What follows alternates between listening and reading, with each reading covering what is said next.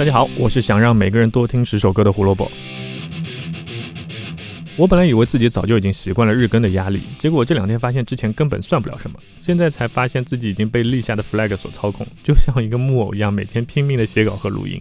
但是也乐在其中啊，因为就算做木偶，也要自己当主人。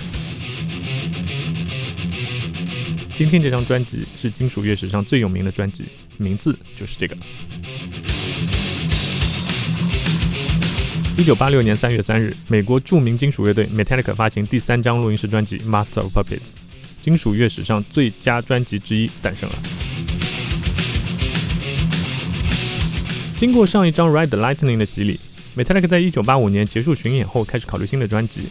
最初是主唱 James Hetfield 和鼓手 Lars Ulrich 两个人窝在加利福尼亚的车库里面酝酿各种旋律动机，方式还是他们俩习惯的合作模式：先有吉他的节奏模块，再往下一点点推演。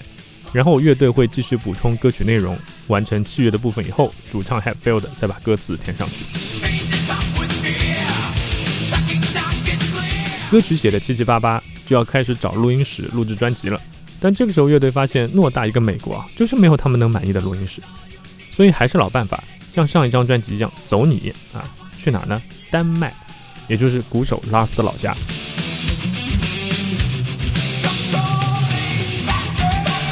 上一张《Ride the Lightning》就是在丹麦的 Sweet Silence Studios 制作的，因为上一张专辑的最终结果大家特别满意，而且乐队还想和制作人 Flaming Rasmussen 继续合作，于是四个人就踏上了去丹麦的飞机。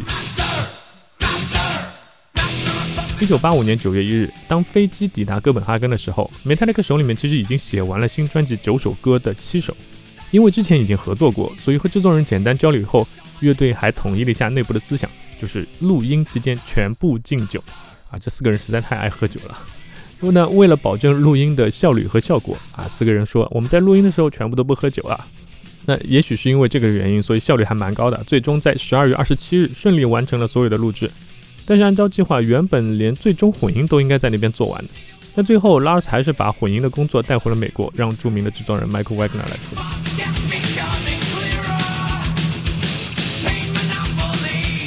刚才一直听到现在的是这张专辑的同名主打曲《Master of Puppets》，这确实是一首最经典的金属乐歌曲之一。但我要推荐的是这张专辑里面的另外一首歌《Welcome Home Sanitarium》。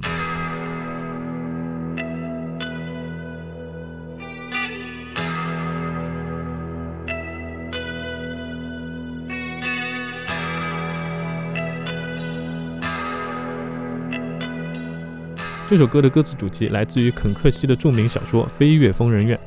大家如果对于这部小说或者是同名电影都比较感兴趣的话，请一定一定要去看一遍这首歌的歌词，写的实在是太好。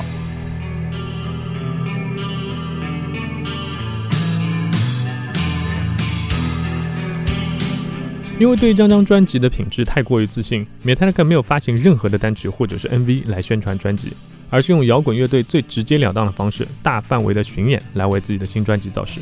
哦，不过好像在法国有发行过刚才我们说那首《Welcome Home Sanitarium》的单曲，好像就这么一张。专辑发行后的三月到八月，乐队一直在自己的老家美国巡演，在九月十日开启了欧洲板块的巡演。但这个时候，乐队内部发生了一个很大的分歧。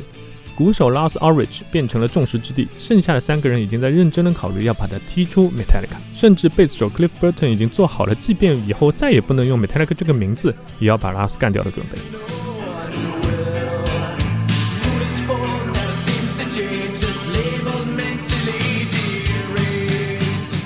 但是我们听到现在这么多年的歌迷，也从来没有看到过 Lars 离队啊，因为在欧洲巡演当中发生了另外一个意外。在九月二十六日晚上，乐队准备从瑞典的斯德哥尔摩坐巡演大巴去丹麦的哥本哈根。明天还有一场巡演在那里。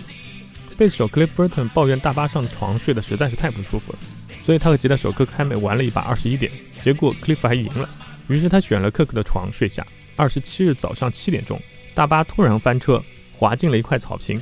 ，Cliff 被甩出了窗外，然后飞出去的车窗正好砸中他，直接身亡。所以乐队最后也没有让拉尔斯离队，因为他们已经无法再接受，因为他们已经没有办法再接受乐队少一个人了。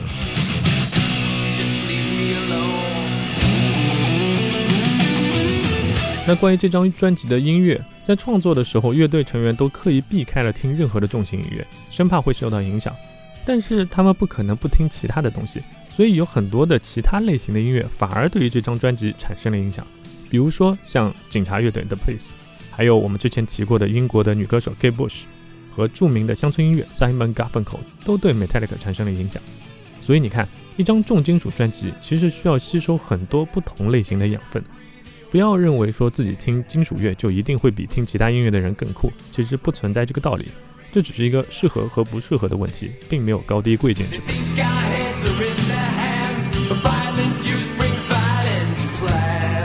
其实从专辑在各个榜单上的排名来看，全球最高排名竟然在芬兰，也就是个第五名啊！美国 Billboard 两百最高排名二十九，英国专辑榜才四十一，就这么个排名，我还真的不太好意思说经典两个字。但是它确实在榜单上待了七十二周，而且它被放入了几乎你能查到的所有史上最佳摇滚专辑的列表里面。它的节奏、音色、旋律，甚至是歌词，全部都是后辈摇滚歌手效仿的对象。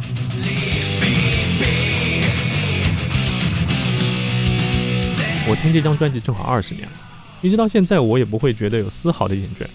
不知道今天的节目会唤醒几个金属党的热情，或者是影响几个新人去尝试听了这张专辑呢？大家可以在评论区告诉我。胡说音乐历史，音乐让每天多点小滋味。